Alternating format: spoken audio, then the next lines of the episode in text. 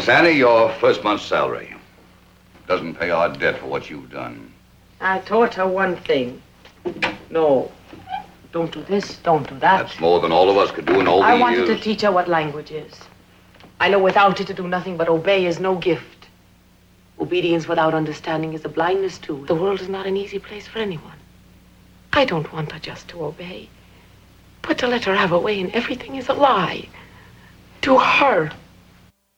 And obedience without understanding is blindness too, and letting your kids have their way with everything is harmful to your children and to you and to your relationship with your children. And I'm going to quote my upcoming guest Too many parents wait for their home life to be in crisis before they start to take action. And that's the hard way of doing it. And my guest, that the movie drop was from The Miracle Worker, eh, the Helen Keller story. And my guest is Cornelia Lockitch. And you have your master's in education, Cornelia, and you've been a Montessori teacher for 10 years, and you now are a parenting coach. Tell me a little bit about the Montessori method. Hi, Ellen. Thank you for having me. Um, let's see. The Montessori method is often described as an aid to life. And what that means is that the goal of teachers and parents, too, is to help children um, unfold in their to their fullest potential um, because childhood is the time when the adult that they are going to become is being created. So we want to help children to discover their strongest values, their favorite subjects, that they can make good choices, that we can, we're there to encourage them in the ways that they feel weakest. And generally, that we want to help them be the best that they can be. Now, how do Montessorians do this and how can parents do this? Well, in schools, in Montessori schools, this is a obviously a big topic, but briefly I can say that Dr. Montessori observed children at different age levels closely and she based based on her experiments and her discoveries, she designed multi-age classrooms and specially designed materials to guide them um, through the essential academic areas of study. and um, like I said, the Montessori approach is an aid to life. So you're And not like- you're not necessarily looking to say everyone go out and get the Montessori uh, um, books. You're saying that you, you you now use the Montessori method that you um, at, in your own parenting. Yeah, yes, I'm definitely not advocating that parents go out and buy the specially designed Montessori educational materials to use. Although it's very good, and I used it.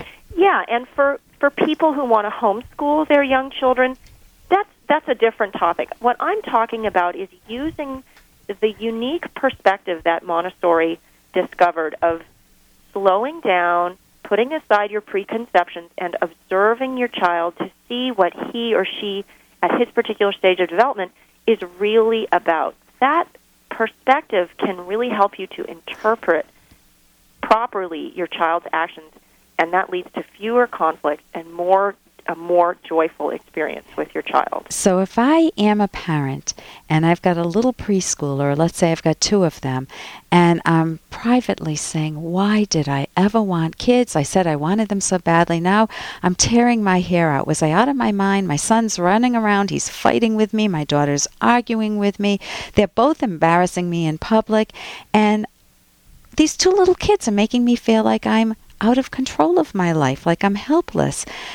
What would you, and if I just throw up my hands and say, I give up, I don't know what to do, how could you motivate me to even want to change my perspective? That's a that's a really tough situation and I I think I would start by trying to bring you back to why you were motivated to have children in the first place. Because they're a lot of fun. And and you know, did you picture the pride you would feel at your son's first baseball game or your daughter's school play or reading with your child or sharing your love of this All the that? time. And and then I I would try to show that those times of serenity and calm and pure joy really are possible, but you've got some work to do before you're going to get there. Having gone into parenting without any skills, you're going to have to do some backtracking. And it sounds from your description like um, I would say that the the the talking back and the arguing is something to tackle first and let certain other things go. You've got you've got to get into the driver's seat and guide your children toward acceptable behavior. And that that takes doing one thing at a time and sticking with it until you've seen some change. So, give me an example of that. Well, um, for example, you would need to communicate to your young um, children that arguing with you is no way to talk to you. You will not respond to it. They will not get to you that way, and that they will have to come up with a different approach in order to get a. But then a they start. My daughter you. will just start, start screaming if I do that. Well, then what you're going to do is you're going to, um, you're going to walk away, or you're going to, if it's in the car or someplace you can't walk away from, you're going to become mentally absent. You're not going to give more attention for that negative behavior. You're going to show with your body language, your facial expression, and your actions that you are absolutely not available when she yells or screams or he argues with you. And then, in addition to that, now this is the key, is and that is that when they speak politely or in a regular voice, you're going to let them both know with all your love and all your attention how wonderful it is for you to hear their sweet words. You're going to get down to their level, you're going to put your arms around them and say, "I love talking to you when you speak in such a friendly way. Your voice is so kind and so polite. What a pleasure." And you're going to show you're going to give lots of um, attention and reinforce that positive behavior when you see it and when you get the old stuff, the negative stuff, the stuff you can't live with anymore, Yeah. you're going to turn off, basically. So you catch your child, your or both children doing something right. That's a key parenting skill, where you catch them in the behavior that you want to encourage, and you help them see that potential within themselves of, of resolving conflicts well when they do that.